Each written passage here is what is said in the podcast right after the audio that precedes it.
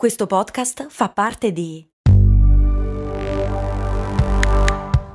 Voice Podcast Creators Company.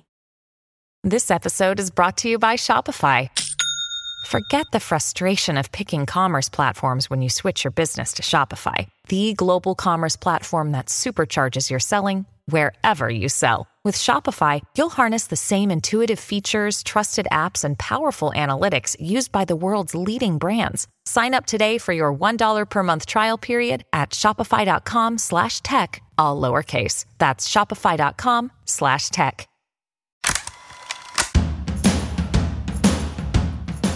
Bentornati e bentornati miei cari avventurieri, io sono Max Corona e oggi vi do il benvenuto in un nuovo spumeggiante appuntamento mensile. Ogni ultimo mercoledì del mese andremo a fare un mega riassunto delle news più frizzanti del mese che è appena concluso riguardanti i nostri temi preferiti, il marketing, la tecnologia e l'innovazione. A darci manforte in questo arduo compito abbiamo un vero e proprio top player, speaker, conduttore, imprenditore nonché voce del fortunato podcast Il Caffettino. Diamo il benvenuto qui su Brandy a Mario Moroni. Ciao Max, ciao a tutti, buon mattino. Io ti direi subito di partire di gran carriera a bomba, Mario, in questo mese di settembre, così ballerino. Quali sono state le news più rilevanti, più succulente che non avremmo dovuto perderci? Ce ne sono tantissime, ve ne ho selezionato alcune, insomma, qualcuna interessante parte dalla paura di noi utenti perché un'intelligenza artificiale permette di rintracciare il luogo e come sono state segnalate, fotografate le nostre immagini su Instagram. Si chiama The Follower ed è fondamentalmente un esperimento di un artista che ha anche creato un sito apposito e permette a chiunque di noi di scoprire dove è stata pubblicata una foto grazie a, incrociando una serie di dati tra cui i dati dell'applicazione, le webcam pubbliche e tutta una serie di influencer che quando fotografano un paesaggio o si fotografano hanno anche la possibilità di incrociare il nostro viso. Per cui questa intelligenza artificiale capisce queste informazioni e ci dice subito dove siamo e cosa stiamo facendo. Se andate sul sito legato a Drew The Porter eh, con The Follower trovate anche delle GIF molto interessanti. Un'altra news abbastanza particolare è quella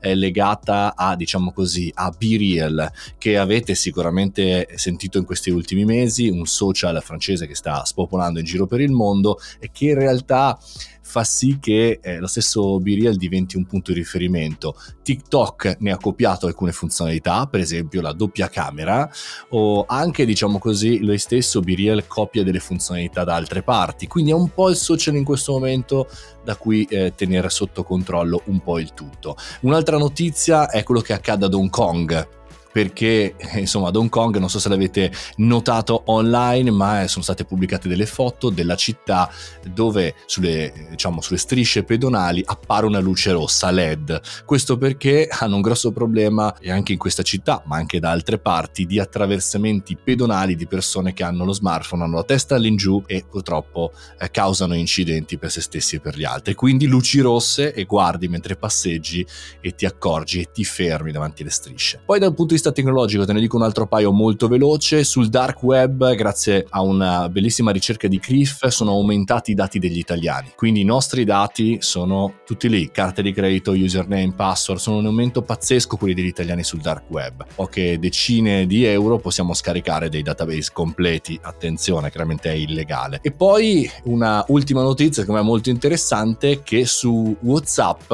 arrivano i film film di 10 minuti, ma praticamente WhatsApp anche esso si sperimenta come piattaforma, diciamo così, di streaming, di intrattenimento. Una situazione veramente molto molto interessante.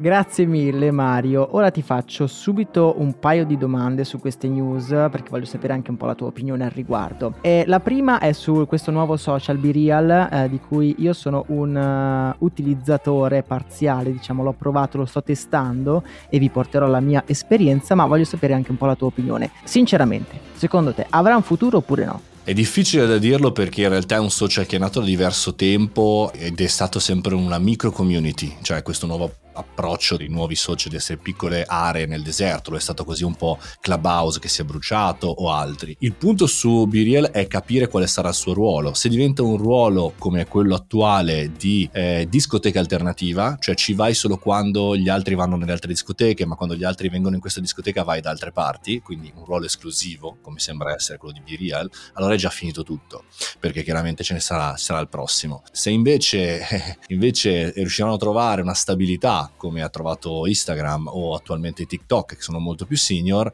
allora avrà un futuro sicuramente. L'altra cosa che ti volevo chiedere era relativa all'ultima news che ci hai riportato, ovvero quella sempre riguardante un'app, un'app molto più utilizzata che è quella di eh, WhatsApp. Eh, questi film da 10 minuti, come li hai chiamati tu, in che tipologia di contenuti li dobbiamo inquadrare? Più su YouTube o più su, passami, Netflix wannabe?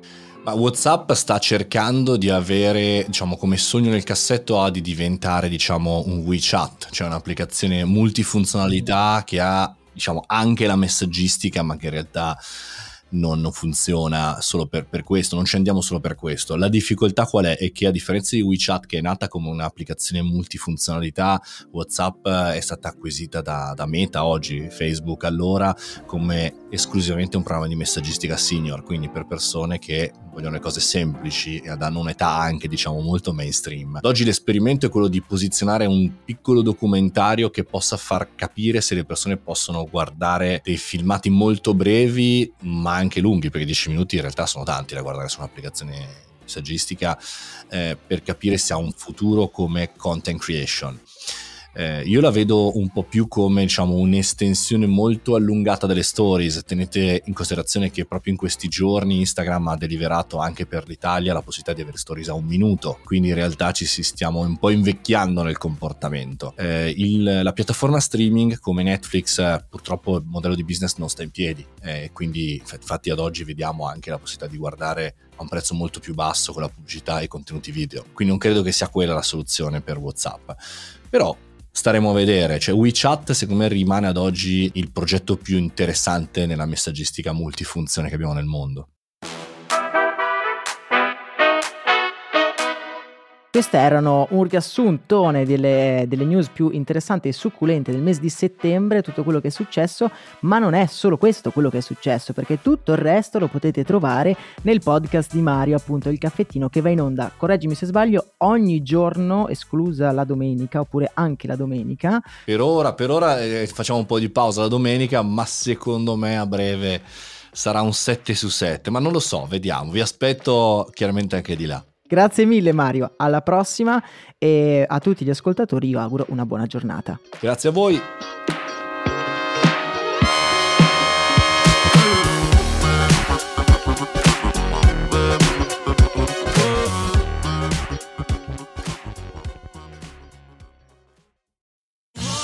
Sotto costo 1 euro. Fino all'11 maggio il notebook Lenovo IdeaPad Slim 3 16 GB di RAM con processore Intel Core i5 è tuo a 529 euro perché ogni euro batte forte sempre.